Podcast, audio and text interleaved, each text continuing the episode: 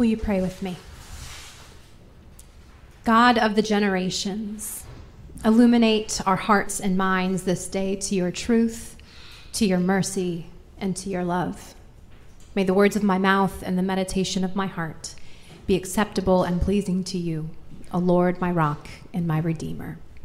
Amen. I have a question for you.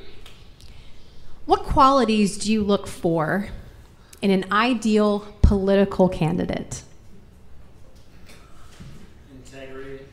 Integrity, Honesty. honesty. I feel like I shouldn't answer that. says the political figure. I know, I know. We're talking about politics, and some folks think it might not be appropriate to talk about that in church. But the Bible is an incredibly political book, if you are not aware.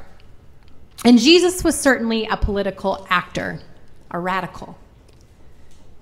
So we're going to go there today, especially since we are talking about national leaders like Israel's first kings. So, what do you want to see in a political leader? You might think it would be good for this leader to be honest, integrous, maybe loyal, a cheerleader of sorts for your group. You might hope that they're a team player, someone who shares power instead of hoarding it for themselves.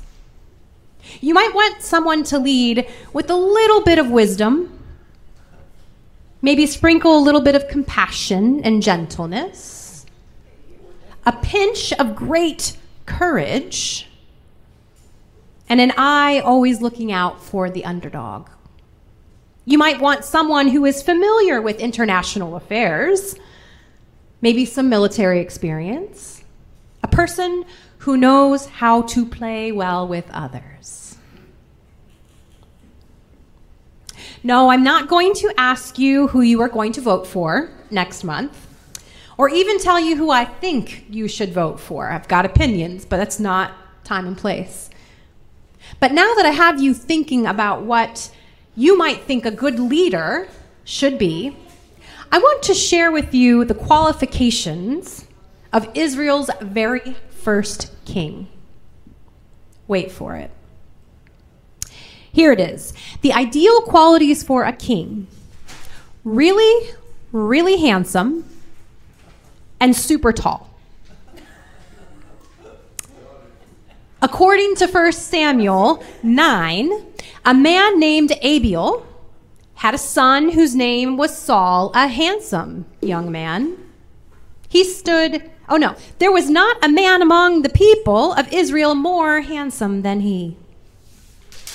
He stood head and shoulders above everyone else. This is the scriptures, folks. So, tall, dark, and handsome.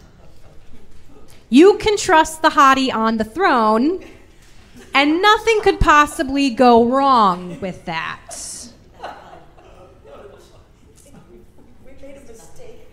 We've been journeying with the Israelites for the last several weeks through their stories of beginnings becoming a people, beginning with Abram and Sarai, or Abram, Abraham and Sarah, who were called by God to become a great nation set apart, blessed to be a blessing. Sometimes we forget the to be a blessing part, but blessed to be a blessing by God.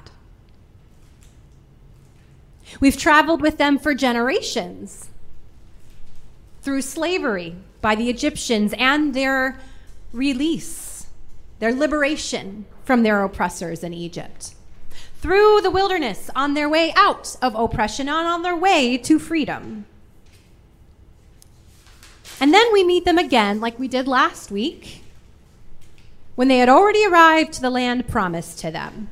Generations after, when Moses' successor, Joshua, called the people to renew their covenantal promises with God because sometimes we forget. So Joshua was like, hey, remember? Come back. So today we jump multiple generations forward to the time of the kings. We jumped over the time of the judges, which, man, if you want to read like a soap opera horror story, read the book of Judges. It's terrifying. But in that book, we find more of the same Israel straying and worshiping other gods. God allowing them to suffer those natural consequences and putting men and women in place whose job it was to lead them back to God. They would repent, the judge would die, and then they were worse than before. This was a cycle. They just kept doing this over and over again. The repeated refrain of the book of Judges is the Israelites did what was evil in the sight of the Lord. That's the, the repeating theme. The Israelites, real bad. They just keep making the same mistake over and over and over again. At this point, can you call it mistake? I don't I don't know. It described this beginning of cycles of worsening disobedience. And that disobedience resulted in God allowing them to be defeated in, in battle. And it just keeps telling the story over and over again like a horror story, recounting the depths to which humanity can fall. Towards the end of the time of the judges, the last judge, Samuel, the people begin to ask for a king. Now, up until this point, it's been God and the people. There have been priests, there have been judges, but it's been God and the people. God was king. They wanted to be like the nations around them. Then we can prosper. Then we can be good, they said. And they wanted to make it official. They didn't want God as their king. They wanted to be like everyone else and have a king to govern them. And this angered Samuel, as you can imagine. But God reminded Samuel that the people weren't rejecting him, they were rejecting God. And in response, Samuel's only job was to warn them of what it would mean to have a king. These are the words that he shared with the Israelites. He said, These will be the ways of the king who will reign over you. He will take your sons and appoint them to be his horsemen and to run before his chariots. And he will appoint for himself commanders of thousands and commanders of fifties and some to plow his ground and to reap his harvest, and to make his implements of war and the equipments of his chariots. Notice his, his, his. He will take your, your daughters to be perfumers and cooks and bakers. He will take the best of your fields and vineyards and olive orchard, orchards and give them to his courtiers. He will take one tenth of your grain and of your vineyards and give it to his officers and his courtiers.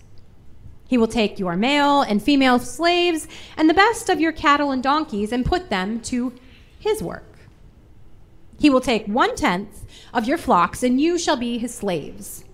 And in that day you will cry out, because your king, whom you have chosen for yourselves, but the Lord will not answer you in that day. It's a pretty promising future. This would be the cost you want a king? This is what's going to happen. The land will no longer be yours, at least not entirely. The king would demand loyalty and service, and they would no longer really be free. But the people would not hear it, and they still demanded a king, so God told Samuel to find them a king. Now, Saul is the very first of the kings. Again, remember, tall, dark, handsome, everything's going to be great. God blesses the beautiful. Yeah. But Saul is one of the first of three archetypes. The first king was handsome, charismatic, and charming. He was strong in battle, and God granted him success while he followed God's commands, as delivered by, his, by Samuel. But as time went on, he became full of himself. Imagine prideful. And he decided to make his own decisions, no matter if God said that was right or not. Silly things, big things. Samuel told Saul that because of his unwillingness to follow God faithfully, his family line was not going to be allowed to continue to reign. That the monarchy, the next king, was going to go through someone else. A family line that would eventually descend from his son in law, David. Saul's narcissism and pride began to overtake him. We've never seen this before.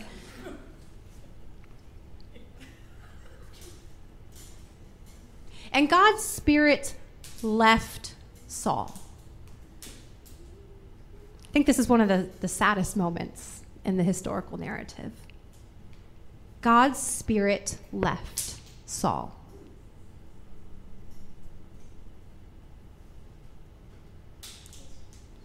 And because God's Spirit was no longer with him, he would fall into these fits of rage.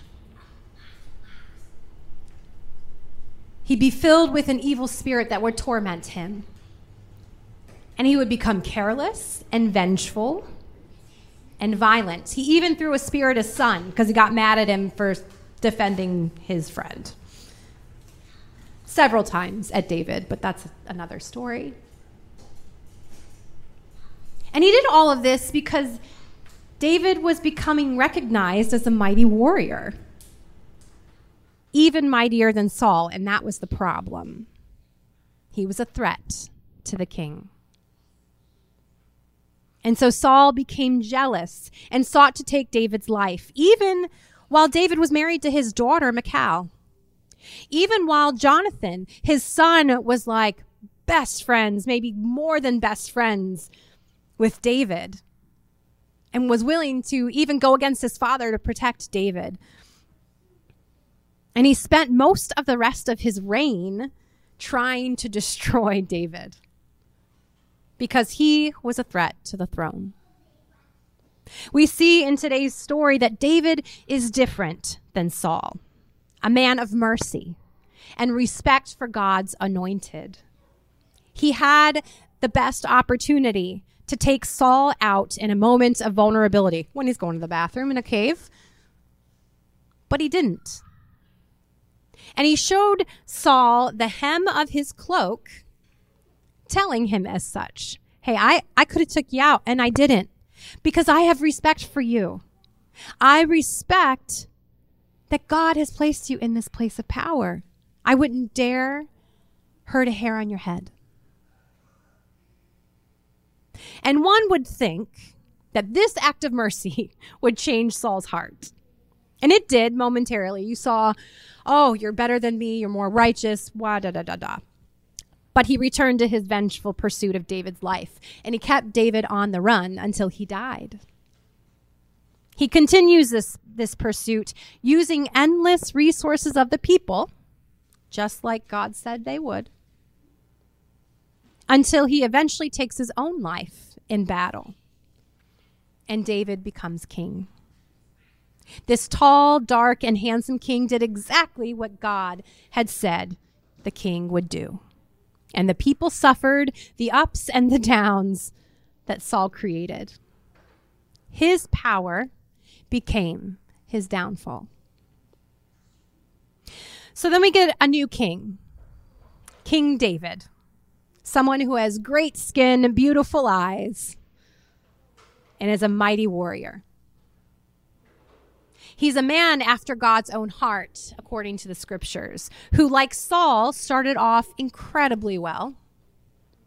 The prophet Nathan would speak words, God's words to David, reminding him to stay faithful to God. And he did for a while. but he too began to stray. He rested in his own strength. And he became complacent. He even stayed home from a battle when he should have been with his army. That was his job. But he decided to stay home. and while he was home, he committed sexual assault. And then he murdered someone to cover up the pregnancy that resulted. The king. So the prophet Nathan called him to repentance, and though David did repent, and and when we read Psalm 51, that was his cry. God, create in me a clean heart. I have sinned against you. Forgive me. But after this point in his life, though he kept reigning on the throne, though he kept leading, he suffered much loss and his family spiraled into all kinds of corruption, violence, and pain. Once again, power became the downfall. So the third king, David's heir to the throne, was Solomon. Our third archetype was also a very great king, and he started out well, just like those who came before him. He wasn't seeking fame and fortune. When God asked him what he wanted, Solomon said, Wisdom. I really want wisdom. It doesn't matter what else I have if I, ha- if I don't have wisdom. So God granted him his request. And he also gave him fame and fortune, so even more than he had initially asked. He was faithful to God for a while. Opulence has this way of darkening our hearts as well. And he became complacent, hoarding wealth for himself, marrying like 700 princesses. Could you imagine? 700? And he also took 300 concubines, which was just women he took from the surrounding nations. So a thousand women he had at his pleasure. And then he eventually worshiped their gods with them. His taking really knew no boundaries. Once again, power becomes the downfall.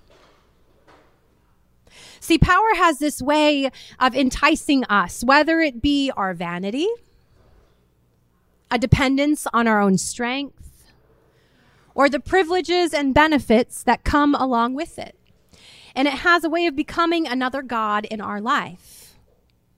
Pride has a way of becoming, pride has a way of redirecting our vision from God to ourselves. And it has a way of making it so that we can't see outside of ourselves. And when that happens, we get into all kinds of trouble. The result is often suffering. Personal suffering, yes, but also suffering for those who are depending on us to offer protection and service, those who are most vulnerable. None of us are exempt from keeping that in check, including and maybe especially our leaders. So, as we head into this not so in- insignificant election of our own, it's easy to say that this message is just for them, for those who are running, for those who are campaigning, for those who want someone to become the new governor. The new senator, the new representative. And that our only res- responsibility is to elect the right candidate. And while this may be one of our responsibilities, we're also very responsible, maybe even more responsible for recognizing where we hold power and privilege and submit those places to God? Have we made a God of our own agenda? What serves us best, even if we push the needs of the oppressed aside? Have we been blinded to the ways that we have privileged so much that we can't see the oppression of others? Because that might mean that I'm bad, might mean that I have some responsibility. Are we so busy protecting our ego that it causes us to take advantage of those who need our voice and our advocacy and our love and compassion? If we have the power and privilege, are we not called to use it? Pride is most visible in the public eye. But what about our own hearts? What about the call of God on each and every one of us to follow Jesus and his teachings and his example? The call to be humble servants that work to relieve suffering and pain. So today, I invite you to consider what internal work you need to do. What internal work might God be calling us to do? What person might God be calling us to offer mercy to, even if they don't deserve it? Like Saul. What privilege might God be calling us to recognize and perhaps utilize to free people in bondage? How might we set aside our wants so that others can have what they need? These questions may be very difficult to wrestle with, but we're empowered to fulfill them by the Spirit of God at work within us. May we learn to recognize the voice of God always calling us back, and may we respond faithfully. Let us pray. Holy God, you are always calling us higher. You're always calling us to grow. You're always calling us to learn. May we have the humility to learn, to grow, to serve you more faithfully.